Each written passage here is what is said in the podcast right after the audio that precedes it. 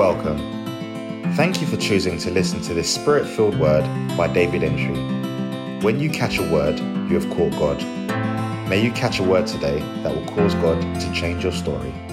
Be blessed. In our last session, I taught on the complete gospel, the full gospel. And I said the full gospel is not just Christ died for our sins and he resurrected and went to heaven. So if we believe in him, we are saved. It is the essential, fundamental aspect of the gospel. The essential and fundamental aspect of the gospel is that Christ, who is God in the flesh, died for our sins, or became a man, a human being born of the Virgin Mary, suffered, died for our sins. He was buried, he resurrected for our justification, and he ascended into heaven. It is the effective doctrine upon which Christianity hangs.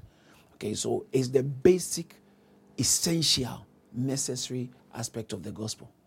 You can't preach the gospel and leave out the death of Christ, and you can't preach the gospel and include the death of Christ and leave out the resurrection of Christ. It is if you leave out the resurrection, it's not the gospel. If you leave out the death, it's not the gospel. And the death of Christ is not just about a new a normal death. It's a theological circle. It's called the vicarious death.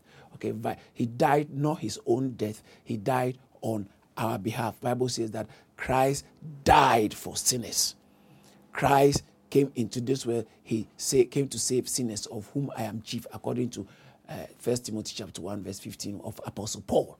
So Christ died for sinners. He didn't die for himself. In First Peter 3 18, it talks about how Christ suffered the just for the unjust to bring us to God. So his suffering was to bring us to God. And it's littered all in the scriptures that he did not die for himself. Now, so he had to be a sinless man. On the cross, the centurion in Luke chapter 23 said that indeed this is a righteous man. The centurion said, This is, he didn't die as a sinner, he didn't die as a thief, he didn't die as a criminal, he died perfect. He was a perfect man. The centurion said, glorifying God, saying, Certainly, he is a pure man. The one who, who authorized his crucifixion said, I find no fault in him. He said it at least three times. I find no fault in him. I find no fault in him. I find no fault in him. The thief on the cross said he has done nothing wrong.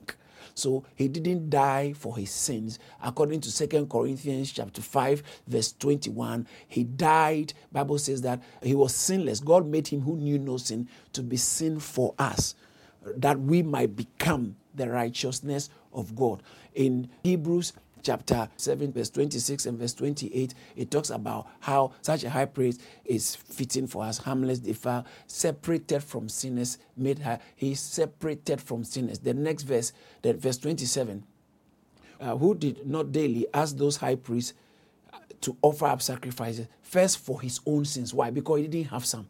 And then for the people's. For this he did once, and for when he offered himself. Look at verse 28. He offered himself for the law makes men high priests which have infirmity, but the word of the oath, which was since the law, made the Son who is consecrated forever. The next verse, consecrated forever. So now of the things which we have spoken, this is the psalm. We have such a high priest who is set on high on the right hand of the throne of majesty. So, so he's he's not the same as the ordinary high priest because he was sinless. He didn't die for his own sins. He died for our sins. The Hebrew chapter 9, verse 26 talks about how he also offered his sacrifice. He became the sacrifice for sin. He gave Bible. Now. Uh, it says that verse 26 for then must he offer up since the foundation of the world. But now once in the end of the world has he appeared to put away sin by the sacrifice of himself? Verse 28 by the sacrifice of himself. Verse 28 so so christ was once offered to bear what? The sins of many. He didn't bear his own sin. He is the ransom. Okay, he is our ransom. He came to take the sins of the world. Now, I, have gone a bit more into that. So, the true gospel is that a sinless man died for sinful people. That's the gospel. So, his death, but he, res- he had to resurrect. His, the gospel, according to First Corinthians chapter 15, verse 1, 2, 3, and 4, he talks about according to my gospel, the gospel which I preach, I declare, the which the gospel which I preach unto you, which ye also have received, wherein ye stand, verse 2, by which also ye are saved, if ye keep in memory what I preach unto you. Unless the next verse talks about, for I delivered first of all what I have also received, how that Christ died. Did you see that for our sins are called? He didn't die for himself. He died for our sins. And look at look at the next one. He's talking about this is the gospel I've been preaching. Oh, and that he was buried and that he rose again the third day according to the scriptures. All right. So this is the core the core aspect of the gospel. But the gospel is not complete. Okay. If you leave out the work of christ the ascended christ the enthroned christ the heavenly ministry of christ is being played out in the church on earth. And so when christ ascended when he resurrected, according, I'm going to say something a little bit interesting, but don't just just follow me, okay? I'm going to say something a little bit interesting. When Christ resurrected, he Bible says in First Corinthians chapter 15, verse 45, something happened. In his resurrection, he became a life-giving, or King James says, quickening spirit quickening spirit. How does the New King James? A life giving spirit. So the first Adam, that's Adam, the natural Adam, the original Adam, first one, became a living being when God breathed into him. The last Adam, who is Christ, he became what? A life giving spirit in the through the resurrection, Jesus became a life-giving spirit. And he has watch this, this is very important. He ascended into heaven. When he ascended into heaven, Bible said he received the promise of the Father, which he poured out on us according to Acts chapter 2, verse 13. So he poured out, he poured out. In other words, when he ascended on uh, into heaven, he poured out himself. That's his heavenly assignment, his heavenly ministry. On the cross, he said, It is finished. His earthly assignment is completed. But but in heaven, he is working. And how is he working? He's working on earth from heaven. And that is why the church is his body on earth, through which he is living his earthly life now, anywhere in the world. So if you preach the gospel and you mute the aspect of the church, you haven't preached a full gospel because the gospel includes what Christ did in his human living, hallelujah, and what he's doing in, in his heavenly ministry. The gospel includes what Christ accomplished, what Christ attained, what Christ did in his human living and what he is doing. If you only restrict it to what he did in his human living, you have limited the gospel because when you are born again, it's not the end of the story, it's actually the beginning of the God life on earth. And we cannot live the God life. It takes him to live the God life. And I, I explain and I'm explaining that when Peter preached the gospel, the first message of the church, which was preached by Peter, he the people said that these guys are drunk. Peter said they are not, and he quoted from Joel. And before I go, let me, I think I need to read that and then I'll show you something. So in Acts chapter 2, 16, but this is that which was spoken by the prophet Joel. Then he quotes Joel directly. And it shall come to pass. Someone say, it shall come to pass. Come to pass. Say it again, it shall come to pass. And it shall come to pass in the last day, says the Lord, I will do what? Pour, take notice of the word, pour out my spirit upon all flesh. All flesh means human beings.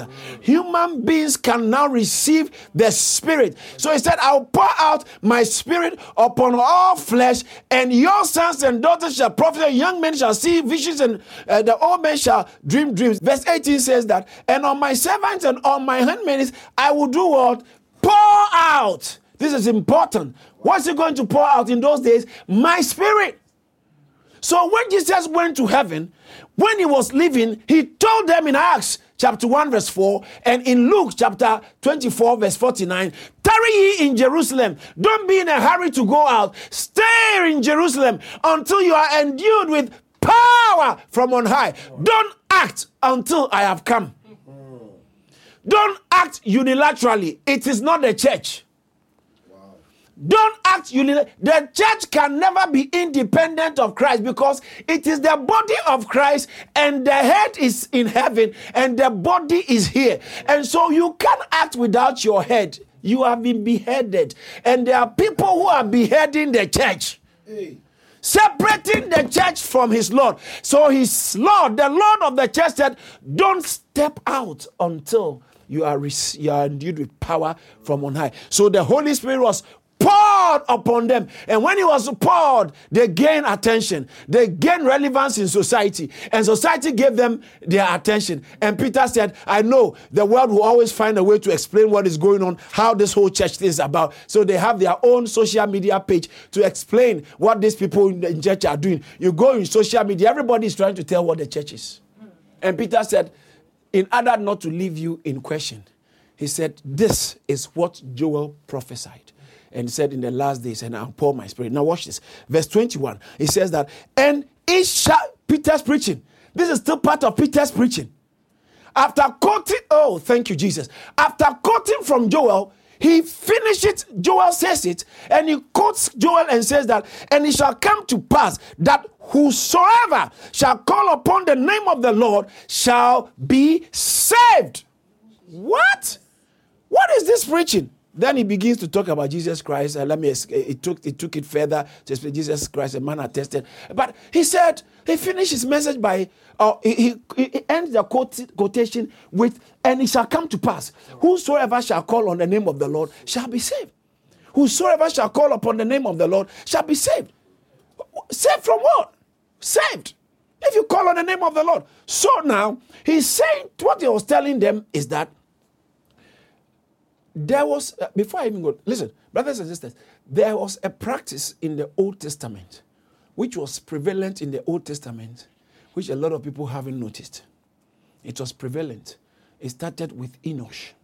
In Genesis chapter 4, verse 26, Bible says that, and from that time forward, people began to call on the name of the Lord. Mm. And to Seth, and to Seth, to him also, there was born a son and he, who is Seth? Seth is the son of Adam, who was born in the place of the one who was murdered, Abel. So after Abel was murdered, now Abel was the one to carry the, the righteous seed of God. So the devil, when God told the devil, the seed of the woman will bruise your head, the devil was looking for who this woman is going to give birth to.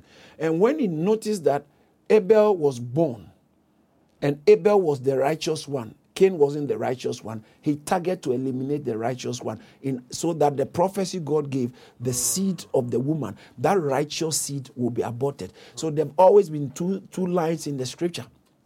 Two lines, Jews and Gentiles, Abel and Cain and Abel, uh, Jacob and Esau. It's there. Uh, Isaac and Ishmael. It's two, uh, there's always two lines running dark light and darkness. It's always been two lines life and death. It's always been two lines two trees. The tree of knowledge of good and evil the tree of life. Oh, from genesis there's always been two lines two lines throughout in the scriptures. The negative line the satanic line and the godly line the, the, the line of life.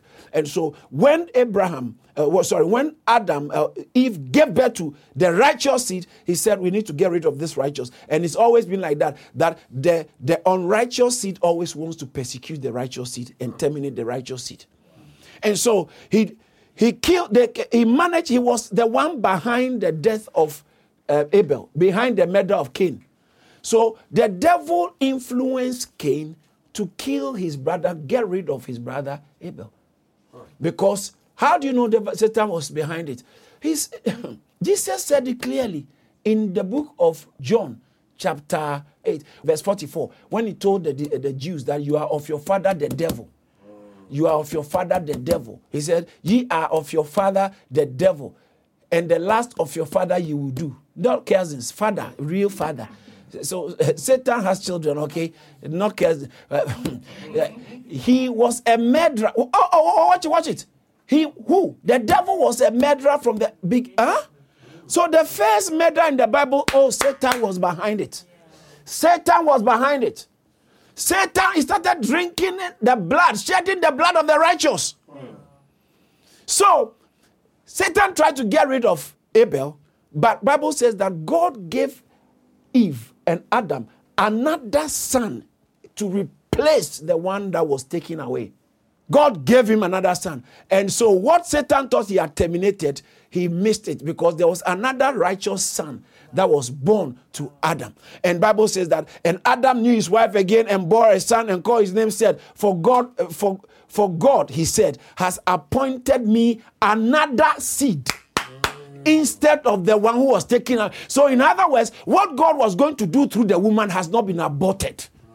Another seed and called his name Seth. He's another seed. He's the replacement for Abel. Seth was the righteous seed to replace Abel. And so when you look at the genealogy of Jesus, it goes down all the way through in the book of Luke, through Seth to Adam, not Cain.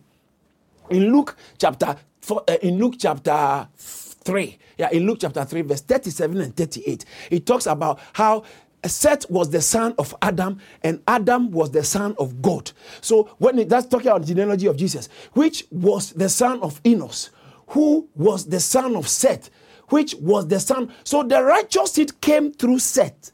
It was originally going to come through Abel, but he killed Abel thinking he has aborted it. But God always has a plan. And he came through Seth. Now, I'm, I'm, i want you to understand something. Uh, so, when Seth was born, now Seth, now watch this, this is important. Seth also had a son called Enos. But how many of you admit with me that Enos' life can also be at risk? Because the, the devil targets the righteous line. That is why he's always trying to get rid of the Jews. He tried to get rid of the Jews from the days of uh, uh, Esther, Esther, Haman, the uh, Pharaoh. Pharaoh tried to kill them. Esther tried, uh, uh, sorry, uh, Haman tried to eradicate them, get rid of them. It's always been like that. And even Hitler, the Jews have always been a hot target. They've always wanted to get rid of them. Satan is behind it because he is always afraid of the seed of God. Now, but, but, but watch this. That's why when Jesus was born, Moses was born, he tried to get rid of Moses. When Jesus was born, he tried to get, he always is looking for who is going to be the Redeemer and the, the Messiah. Mm. So anyway, so Seth also gave birth to Enos, and then Enos, Bible says that what this is a very important thing. And Seth, and to Seth, to him, also there was born a son, and he called his name Enos. Watch this. Then what? Then, because boy, if you don't learn how to call on the name of the Lord, you'll be piece of meat for the devil. then then men began to call upon the name of the Lord. That is what has protected man throughout the generations. When you call the name of the Lord, the sat- satanic agenda, when you call on the name of the Lord, satanic agenda cannot be executed successfully against you or in your life. So men have always called on the name of the Lord. That's why I was just trying to say, and I've gone over. So they've been calling on the name of the Lord. Abraham in Genesis chapter 12, verse 8, he called on the name of the Lord. Isaac called on the name of the Lord. Job called on the name of the Lord. Moses called on the name of the Lord. Deuteronomy chapter 4, verse 7. Israel called on the name of the Lord. Samson, Samuel, David, Asa, Haman, Elijah, Elisha, Jeremiah, all these were calling on the name of the Lord. It was a common practice in the Old Testament. There is all littered throughout the Old Testament. Elijah, before he called out fire, he says that whoever he said call on the name of your god in uh, in first kings you know first kings chapter 18 verse 24 he told them call on the name of the of god and i will call on the name of my God. So it was a normal practice that the people of God called on the name of, of the Lord. And when they called on the name of the Lord, the Lord always showed up. And then, so, so Moses did that. And Isaiah told them, call on the name of the Lord, draw out water from the wells of salvation by calling on the name of the Lord. And, and actually, God actually went further and commanded the people to call on his name. It was a commandment by God. In Psalm 50, verse 15, God commanded, Call upon my name. call upon my name. God said, Call upon me in the day of trouble, and I will deliver. If you don't do it, I can't do it. Call upon me. Jeremiah 29, verse 12. God told them they should call upon his name. They should call. Ye shall call upon me, and ye shall go Go and pray unto me, and I will hearken unto you. So God gave them a condition for them to call on his name. It was a normal practice. In Psalm 88, verse 9, Bible talks about how they call how often? Daily. My eye mourneth by reason of affliction. You know, that means troubles, problems. My eye crying, troubling. Lord, I have called daily. How do you, how often were they calling? It's not once and for all thing. It is a regular once and again thing. Once and again. I call daily. I call daily. I call daily. And God desired that his people will call on his name. Psalm 91 verse 15. God desired it. God desired it, delighted in it. When his people called on his name. He shall, this is God talking. He shall call upon me and I will answer him. Hallelujah. I will be with him in trouble. I will deliver him and honor. God said, yeah, listen, if he calls on me, he will see what I will do. If he calls on me, he will see what I will do. In, in the Zechariah chapter 3, verse 9, Zechariah chapter 13, verse 9, it talks about how God was saying that when they call on me, I will show up, I will do things. For behold, the stone that I have laid uh, before Joshua, upon one stone shall be seven eyes. Behold, I will engrave the, I, I, I, I will engrave I will engrave the graving thing, saith the Lord, and I'll remove it, the iniquity one day. I think that's uh, um, Zechariah chapter 13, verse 9. Let's, let's look at 13, verse 9. He said, Zechariah chapter 13, verse 9. I'll bring the third part through fire, and I'll refine them as, uh, as silver is refined, and I'll try them as gold is tried. They shall call upon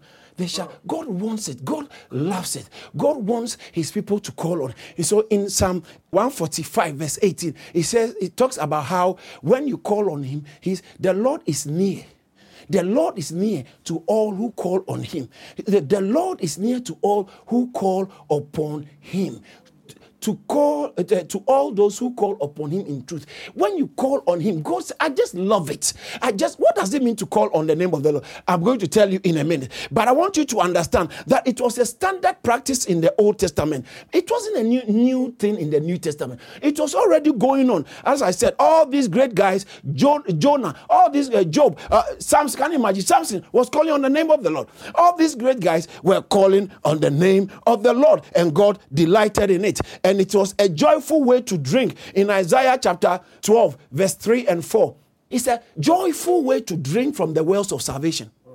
Therefore, with joy, say joy. joy. Shall you shall you draw out water of the wells of salvation? Look at verse 4.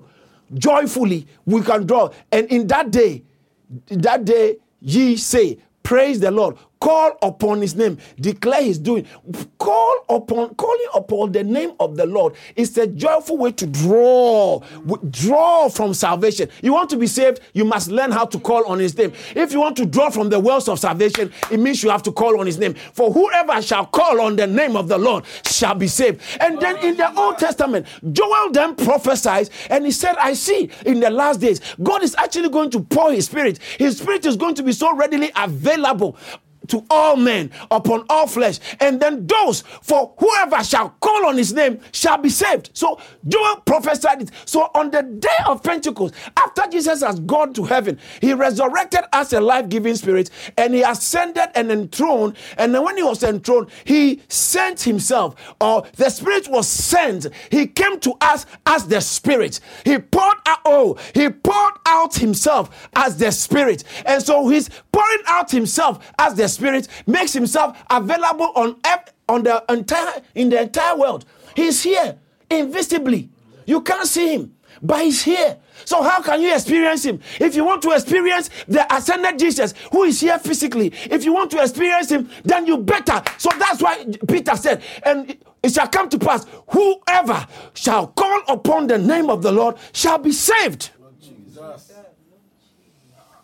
You need to learn we need to call on his name. Yes. Call on his name. Call on his name.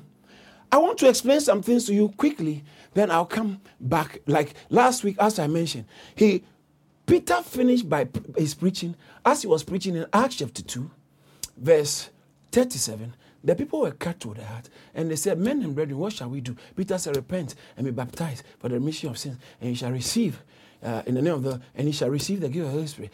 For, his, his, uh, uh, for the promise is unto all, as far as, and he went on. Then watch it, verse 40. With many other words, he testified and exhorted them, saying, Do what? Be saved. Another way of putting it is that save yourself. So now, this be saved is like an instruction. Be saved. Uh, think about it. If I'm drowning, how can I be saved? I have to be saved, not be saved. I don't know if you are getting it. Now, this one is, it puts the responsibility on the, the one who is being saved. He didn't say that do this and ye shall be somebody who will save you. You have to be saved. Do be. Be saved. So, this be saved, he didn't say be saved from going to hell. He didn't say be saved. Be saved from uh, uh, uh, from the judgment of God. He said, Be saved from this perverse generation. Be saved from the world. You are in the world, and yet you are supposed to operate with a heavenly standard. But we are so natural. How can I, if in my natural state, operate with a heavenly standard? It, I must be saved from this earth. I must be saved from this generation. Listen, there are all of us, all of us, we have our weaknesses. Yes. And there are things you have been exposed to, which if you hadn't been exposed to, you wouldn't have even known. Maybe even the way the way you, you talk to your neighbors, the way you the way you react. It's, it's part of your exposure in uh, that's how you do your things. And but some of it, it does it does not bring to bear the the work of Christ. And so, for you to be saved from this kind of pollution and natural living, you must then learn how to do something to be saved. So now, the resurrected Christ, ascended Christ, the ruling and the reigning Christ has poured himself into the world to make himself available for all. Now, it has two aspects. God has poured, He didn't force on us, He has poured, and now we have to learn how to tap into the poured out Jesus so that the purpose and the agenda and the plan and the assignment of God on this earth will find an expression in your life. So, you don't say, if there is God, God, why doesn't God do something? God has poured his spirit out. You can do it. Yes. But uh, Pastor, I'm struggling to do it. You can do it. If God said do it, you can do it. How do I do it? That's why we are preaching. To do it, you have to be saved. I'm not talking about saved and you are born again alone. Is the, is the essential one. That's the most important one. But now you are on earth. How do you get saved from this earthly life, from the world? Because what is the world? The world is everything or anything that replaces God. Anything. And in our lives, in our thinking, in our taste, in our desires, in our behavior, you are born again, but still there's a world. Your desires. We have to be saved from this worldly desire. We have to be saved from this worldly behavior. We have to be saved from this worldly approach. We have to be saved from this worldly emotions. It's there. You didn't invite it, but we are so much part of the world and we have to be saved from the world. Other than that, if we are not saved from the generation, if we are not saved from the things of the world, if we are not saved, God cannot be expressed. And the way to be saved, the way to enjoy this Jesus who has been poured out on us is what Peter said Whoever shall call on the name of the Lord shall be saved. Can I show you something in Romans? I'm about to show you something I found very interesting and exciting. Romans chapter 10. Romans chapter 10. I found this and I said, Oh, whoa, I never saw this. Romans, because of that, let me read from my own Bible. Romans chapter 10. It says, verse, verse, uh, let me read from the verse. Okay, let's just go to verse 10 because of time. For with the heart, man believes. What happens when you believe? Unto righteousness. Okay? That word righteousness, the Greek is something, sounds something like sunai, which is very similar to uh, justification. Okay? So on you believe unto righteousness. So this believing is what actually saves you and makes you ready for heaven. Hello. With the heart, man believes into justification. As you believe, that's why. Ah, uh, okay, all right. NIV says that for for it uh, for it is with your heart that you believe and are. Ju- Did you see that? Yes. But if you believe and you are justified, you are ready for heaven. But if you keep your mouth, mouth shut, you will not be saved from something. yeah. hey, listen, we are not only we are not only believers, mm. we are also callers. Yeah. Mm. okay, let, let, me get. Uh, please put the scripture back and let's see something. Look at, look at it. Look at this. For it, for it is with your heart that you believe and are justified. What does it mean to be justified? Ready for heaven. You belong to God. Justification. The righteousness of Christ outside uh, of God, outside of the law, has been revealed. The just shall live by faith. You are justified. The justified one means there's no problem. So how about this confession then? If you are justified, what is this confession about? Is this salvation is not salvation so you can go to heaven. This salvation here is being saved so that God can be, can be demonstrated. God can be expressed. You'll be saved from anything that blocks God from being finding expression in your life. So he said, It is with your mouth. Oh, so then your mouth must say something your mouth must do something in order to see the manifestation of God in your life to save you from what everybody is suffering. Now, look at the next verse. I'm going somewhere. It's in your own Bible. Look at it. For the scriptures say, whoever believes on him shall not be put to shame. Oh, verse 12, verse 12 and 13 is quite a, a, an interesting one. For there is no difference between the Jew and the Greek. For the same Lord is rich over all who call. Hmm. What do you what do you do with your mouth? Call. So that with the mouth confession is made. With the mouth, another way of putting is calling with the mouth in order to be saved. I don't know if someone is getting, getting it. You call with your mouth in order to be saved. So with the mouth, calling is done. Look at the verse 12. For the same Lord is rich unto all. So that means that rich there is not mean doesn't mean you call once and for all. As you keep calling, you begin to experience the riches of God. Now look at the next verse, verse 13. For verse 13. For whoever, whosoever shall call, ah. So when he said with the mouth, confession is made unto salvation. That confession is talking about is talking about calling upon the name of the Lord. Other than that, you can become a cheap victim of the devil. Let me show you four things that when you call on the name of the Lord, uh, uh, calling on the name of the Lord does for us. Number one, when we call on the name, when you open your mouth and you call on the name, and you are not just doing it, you are calling the Lord Jesus.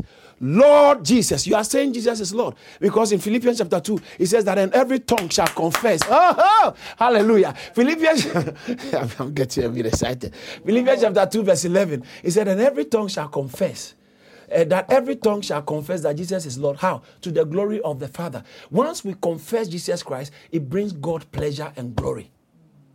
So calling on the that's why God delights for us to call on his name. Calling on the name, calling on the name, Lord Jesus, Jesus is Lord, proclaiming that, declaring that it, it brings glory to God. It satisfies God. Number one. Number two, number two, when you call on the name of the Lord, look, look at Lamentation. I need to see, show you this in Lamentation. In Lamentation chapter 3, verse 55 and 57. Lamentation chapter 3, verse 55 and 57. It says, I call upon thy name, O Lord, out of the low dungeon. You are somewhere, you can't help yourself. I call on, verse 57. 57. And thou drawed nigh in the day that I called upon thee. Thou said, Fear not. God, I was in a state, I call on him. God comes in the scene to help me. God comes on the scene to empower me. God comes on the scene, watch this, to revive me and not just revive me, to save me. In Romans 10 13, for whoever shall call on the name of the Lord shall be saved. So calling on the name of the Lord saves you from the dungeon, saves you from the predicament, saves you from any the situation you are in. If you are in a situation and you don't like it and it does not honor God and it, it's it's it's hurting you, Satan is using to hurt you. That's why I said, call upon me in the day of trouble and I will, I will deliver you. So when you call on the name of the Lord, one, one is glorifies and satisfies God. Number two, when you call on the name of the Lord, watch this, it saves you and it brings life into you. Calling on the name of the Lord saves you. For whoever shall call on the name of the Lord shall be saved. Oh, Number three, when you call on the name of the Lord, oh, I like this, man. I like it. I like it. In the book of First Corinthians, chapter 1, verse 2. When Paul was addressing his letter to the Corinthians, he said to the Christians, unto the church of God, which is at Corinth, to all them that are sanctified in Christ. This is the letter. The letter was sending unto the church of God to all those who are sanctified in Christ, called to be saints. Watch this. Not them, but with all that in every place do what? So, and watch this, watch this. Anyone in any corner calling on the name of the Lord automatically is engrafted and connected into part of the church.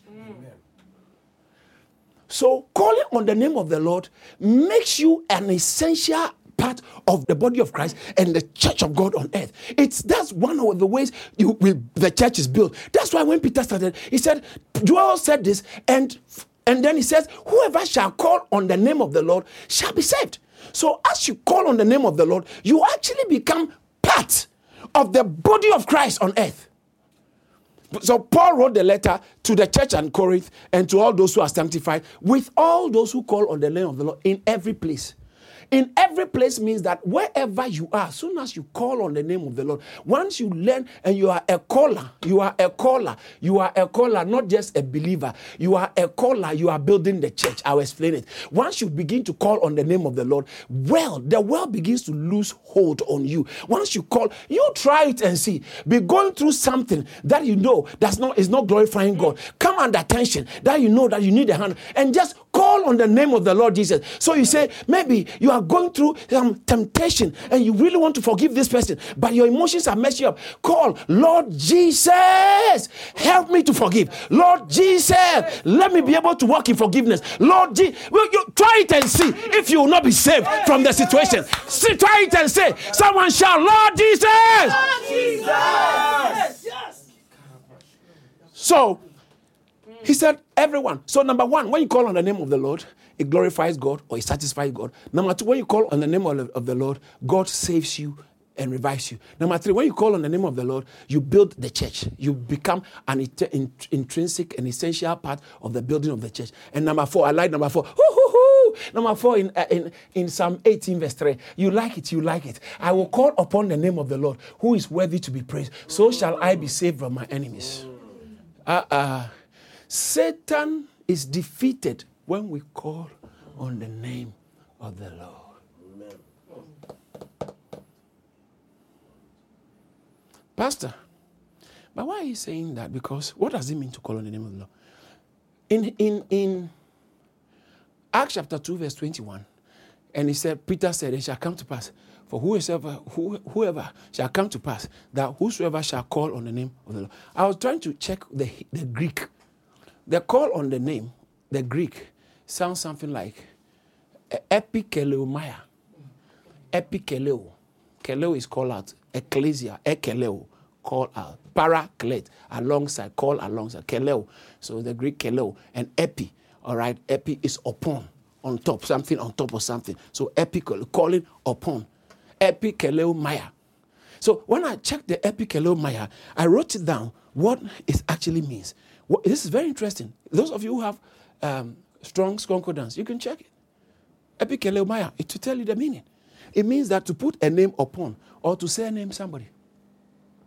So when my child is born and I give them my name, I'm epical. I am, I am, that's why God brought the animals to Adam to call to see what you call them. So Adam had the authority to be identifying you. I give you a name. I give you. A, this is what you be identified. This is what you be identified as. This is what you be known as. He gave name. That's epikeloma. So it's similar. So calling, but this one, it's now it's not just calling others. Now you are you are reversing the calling. So calling yourself. You are naming yourself. Oh. Wow. You are naming your, you are naming yourself. You are actually identifying yourself. You are taking upon somebody's identity. So if I begin to call myself, um, like, what's your name? I am called entry. I'm telling you, that's my father. I, I take my father's authority upon me. I take my father's identity upon me. So when you call on the name of the Lord, Lord Jesus, what you are doing is you are sending me yourself. Oh, oh, you are sending me yourself, Lord Jesus. You are sending me yourself. It is you are I, in the spirit, something switches. In the spirit, there is a switch that you and the Lord have become same. It doesn't make you the Lord, but the Lord takes over your identity so that what you couldn't do by yourself, you can do. The Lord can do. Oh, what you couldn't do by yourself, the Lord can do through you. Epikelomaya. It to permit. It means to permit oneself to be surnamed. Wow. So when I call on the name of the Lord, I'm permitting myself to be surnamed or to be named after the Lord. I'm now not doing the naming to others, I'm doing the naming upon myself, yeah. but with somebody's authority. Lord Jesus. So it means to be named after someone. It also means to invoke, to call on, to pull into, to invoke, to invoke or to call upon for one's help on one's behalf. So I am calling upon the government to intervene in this case I am in. So someone is in prison and is making an appeal to the MP that I need you to do something about this case. So I'm calling upon the MP to my aid, to my help, to my assistance. Me, I'm calling upon someone with authority to do something in my situation. On my, I'm doing the calling on my own behalf. So when you call on the name of the Lord, you are calling on the assistance. You are invo- invoking God's assistance. You are invoking God's witness. You are invoking God's judgment. That God judge my case for me. God intervene in this matter for for me. God, be my witness. Lord, I appeal to you, Lord. I appeal to you. Help me, Lord. I appeal. So when you call on the name of the Lord, you are invoking, invoking the assistance of the Lord upon whom you are calling. Ah, Thank you, Jesus. It epikalomia also means to call upon by pronouncing the name of Elohim, hmm. Jehovah, God. So how do you do it? By pronouncing his name. Lord Jesus! You're calling upon. You're calling upon by pronouncing his name. Epikalomaya by pronouncing his name. Epikalomaya. No wonder he says, For whoever shall call upon the name of the Lord shall be saved. you are invoking for aid. You are invoking for worship. You are invoking for testimony. You are invoking for decision. You are so you are invoking aid for, for, for you are invoking for aid. You are invoking, you are calling, come, I worship you. Come and aid me. Wow. Come, I depend on you. Come, I have to make a decision. Make this decision through me. Help me. That's what it means to call on his name. Epikelomaya. Epikeleo. So for whoever shall epikeleo, the name of the Lord. Epikeleo, the name of the Lord, shall be saved. Lord Jesus. And brothers and sisters, I want to submit to you that it was a standard practice in the early church. Now, when you say calling on, on the name of the Lord, it means calling on Him. So it was always known that prayers were started by, watch this, prayers were started by first calling Lord Jesus, then the prayer follows. So people didn't pray without mentioning his name. Even didn't you realize Jesus said when you pray, say our Father. That's how it starts. You call on the name first. Yeah. Mm-hmm. Brothers and sisters, prayer doesn't start with Satan, I bind you. prayer starts with Lord Jesus. When you call on the Lord Jesus, Satan is defeated. Yes. Don't ever make a mistake and start your prayers with Satan. Don't start with Satan. Get behind me. Don't start with Satan. You are a liar. Don't start your prayer with Satan and bind you. It is not proper prayer. Ah. Call on the name of the Lord Jesus. It was a standard practice of the early church. Pastor, how do you know that? Because I want to show you something and as I get ready to. And I pray someone is catching something. Yeah. Now, watch this. you know, Saul of Tarsus. He, in Acts chapter 9, from verse 1, he Bible says he was causing havoc against the church. And he actually went for well, Saul, yet breathing out threatenings and slaughter against the disciples of the Lord Jesus, mm.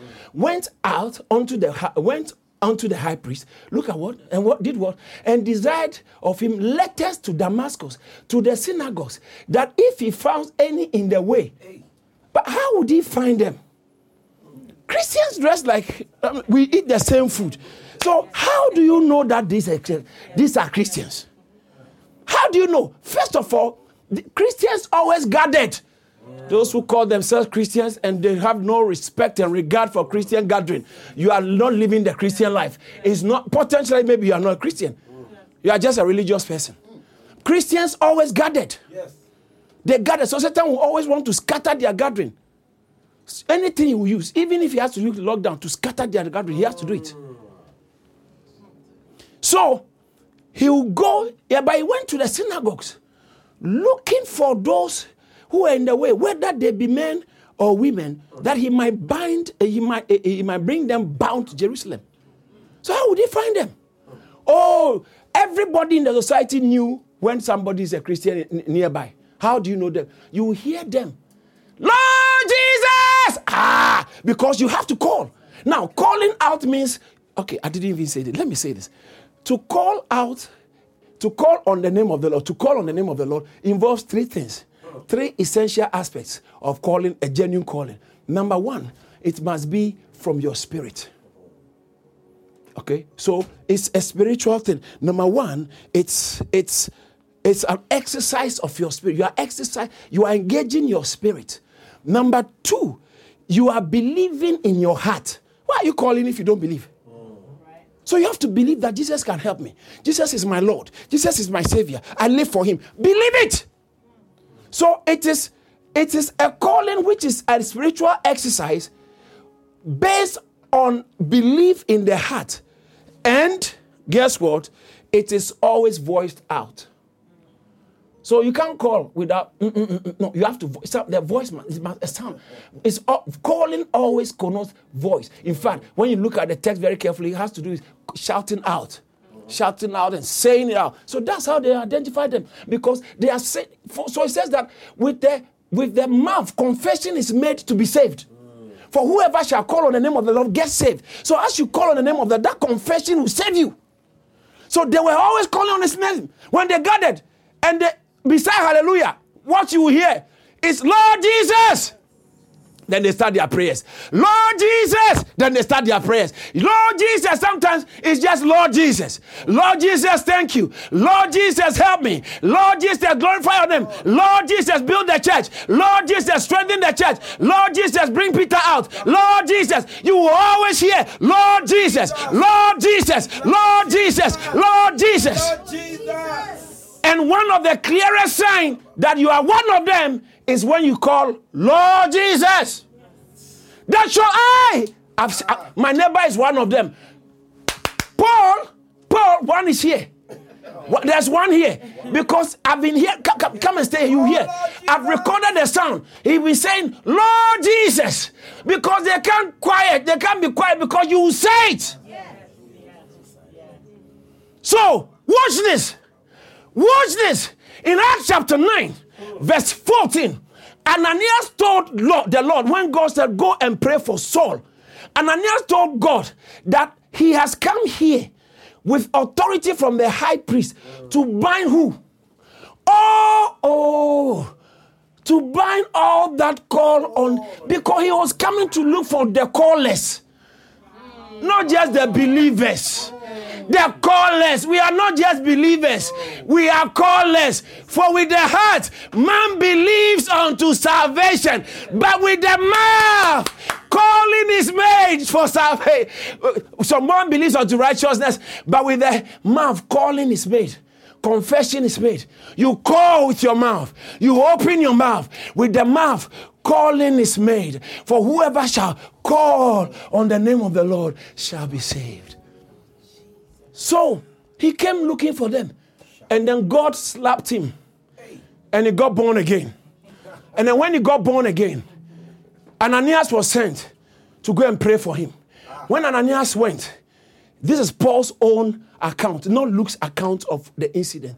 Paul now was defending himself, and he said in Acts chapter 22 that when he was telling the story, he said in Acts chapter 22, when you read verse 15 and verse 16, put it on the screen, please. Acts 22, verse 15. For thou shalt be his witness unto all men of what thou hast. That's when. Uh, okay, go back, go back. Let's see, let's see, verse 14. Let's verse 14.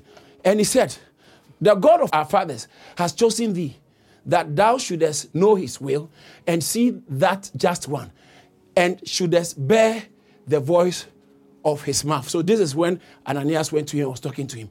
For thou shalt be his witness unto all men of what thou hast seen and heard. Look at the next verse. It's, it's, it's coming. Watch, watch this. And now, this Ananias telling him, What are you waiting for? Please give me NIV so the English is easier. And now, what are you waiting for?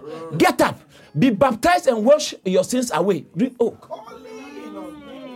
Join us. Join us. Let's call. That's what he's saying. Be baptized, calling, because if you call on his name, we know you are one. You can't be one without calling. So he said, Be baptized, calling on his name. And so now, when he did that, that shows that he was one of them. But now, People didn't, were not sure if this guy is a believer. How do we know he's a believer? We also hear him calling his name. And so the people in Damascus, when they heard that Paul had changed, verse Acts chapter 9, verse 20 and 21. Acts chapter 9, verse 20. Look at what the Bible says. In Acts chapter 9, verse 20, and straight away, he, this Paul, after he saw his, his sight was restored, straight away, he preached Christ in the synagogue that Christ is the, see, the, the content of this Christ I'm talking about. The Christ is not the, any Christ, a good preaching. Any Christ is not the preaching of the gospel. It's the Christ who is the Son of God. If you leave that aspect out, it's not gospel at all. So he preached Christ that he is the Son of God. Look at the next verse. Look at the next verse. But all that heard him were amazed and said, Is this, is not this he that destroyed them which? Oh oh, oh oh, oh oh, oh oh. So he they knew that he came after the callers in Jerusalem. he came after the callers. Because how did they know the believers? The believers were callers. They used to call, and we shouldn't stop calling on his name. So you know what? When when they were killing, when they were killing, I thank you, Jesus. When they were killing Stephen, when Stephen was being stoned, when Stephen was being stoned, Bible says in Acts chapter 7, verse 59, when they were stoning Stephen and they stoned Stephen, what was he doing? Oh, come on. He was calling on the name of the Lord, saying, what, how do you call Lord Jesus? Then you add the other tongue, other part. Lord Jesus, receive my spirit. Lord Jesus, receive. Suddenly, there was a duplication of what happened to Christ on the cross in the death of Stephen. Stephen became Christ's duplicate in his death. See how happened. Look, look at the next verse. And he kneeled down, cried with a loud voice, Lord, lay not this sin to their charge. No, no, no. You can't do this until unless you call the name of the Lord. So you'll be saved from being just normal natural natural person. Stephen died a supernatural death. Stephen died a supernatural death. How do Pastor? How are you saying? Because he when he called on the name of the Lord, the Lord was then manifested in his death. So the guy didn't die as a normal person. He died just like the way Christ died. When Christ was dying on the cross, he said, Father, forgive them. Stephen, when they were killing him, he also now, after he called on the name of the Lord, he said, Don't lay to the archer. He was a duplicate of the cross. How did it happen? Because he called on the name of the Lord. When you call on the name of the Lord, then you can live the church life for real. You cannot, that's why you're always complaining. That's why you're always struggling. We have to learn how to call on the name of the Lord in prayer and in fellowship, calling when believers gather, we must hear people calling on the name of the Lord Jesus. Oh, Jesus is Lord. Lord Jesus. Jesus is Lord. That is what saves us from this generation. That's what saves us from the Adamic nature passed on from our fathers unto us. What saves us? We have to call. We are already ready going to heaven. We have been justified. But on this earth, the assignment of God, the purpose of God, the program of God, the plan of God, the agenda of God can never be manifested through our life if we don't learn how to call on His name. And we are not constant callers. We are calling, He said, the same Lord is rich unto all who call on His name. Ah, hallelujah. Stephen called on His name and there was, he became a duplicate of Christ on the cross. Wow. Not that his death was saving anybody, but he died like the way, if it was Christ, how Christ would die. The way your husband is treating you, the way your wife is talking to you, you still have to maintain the purpose of God in your life. It cannot happen without you calling on the name of the Lord. We must all learn how to call on the name of the Lord. So when the Gentiles actually knew this long time. So can you imagine when Naaman of Syria, when he came to Elisha for healing, and they said, Go and wash, he was upset and left.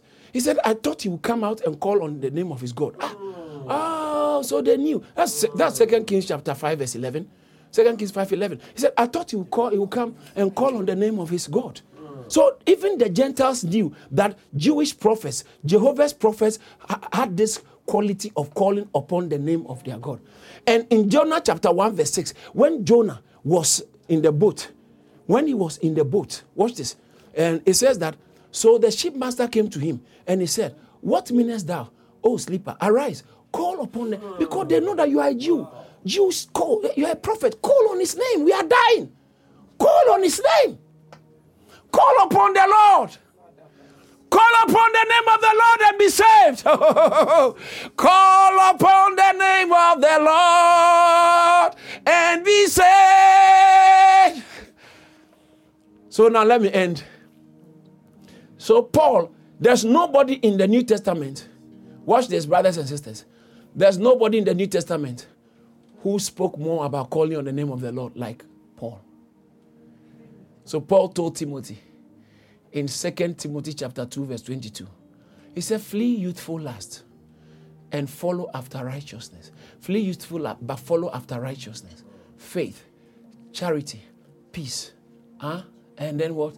With all them that call Ah, on the name of those who call on the name of the Lord from they are the Christians. They are the Christians. You can't live the Christian life without calling upon the name of the Lord. Mm. It seems like it's a practice that has been missing in the church. Mm. But it is the too many scriptures tell us that this is a godly practice that people it's, it's, it is not just I'm praying. It is actually calling on his name upon yourself. Say name yourself. Epikeleo Maya. Epikeleo, his name.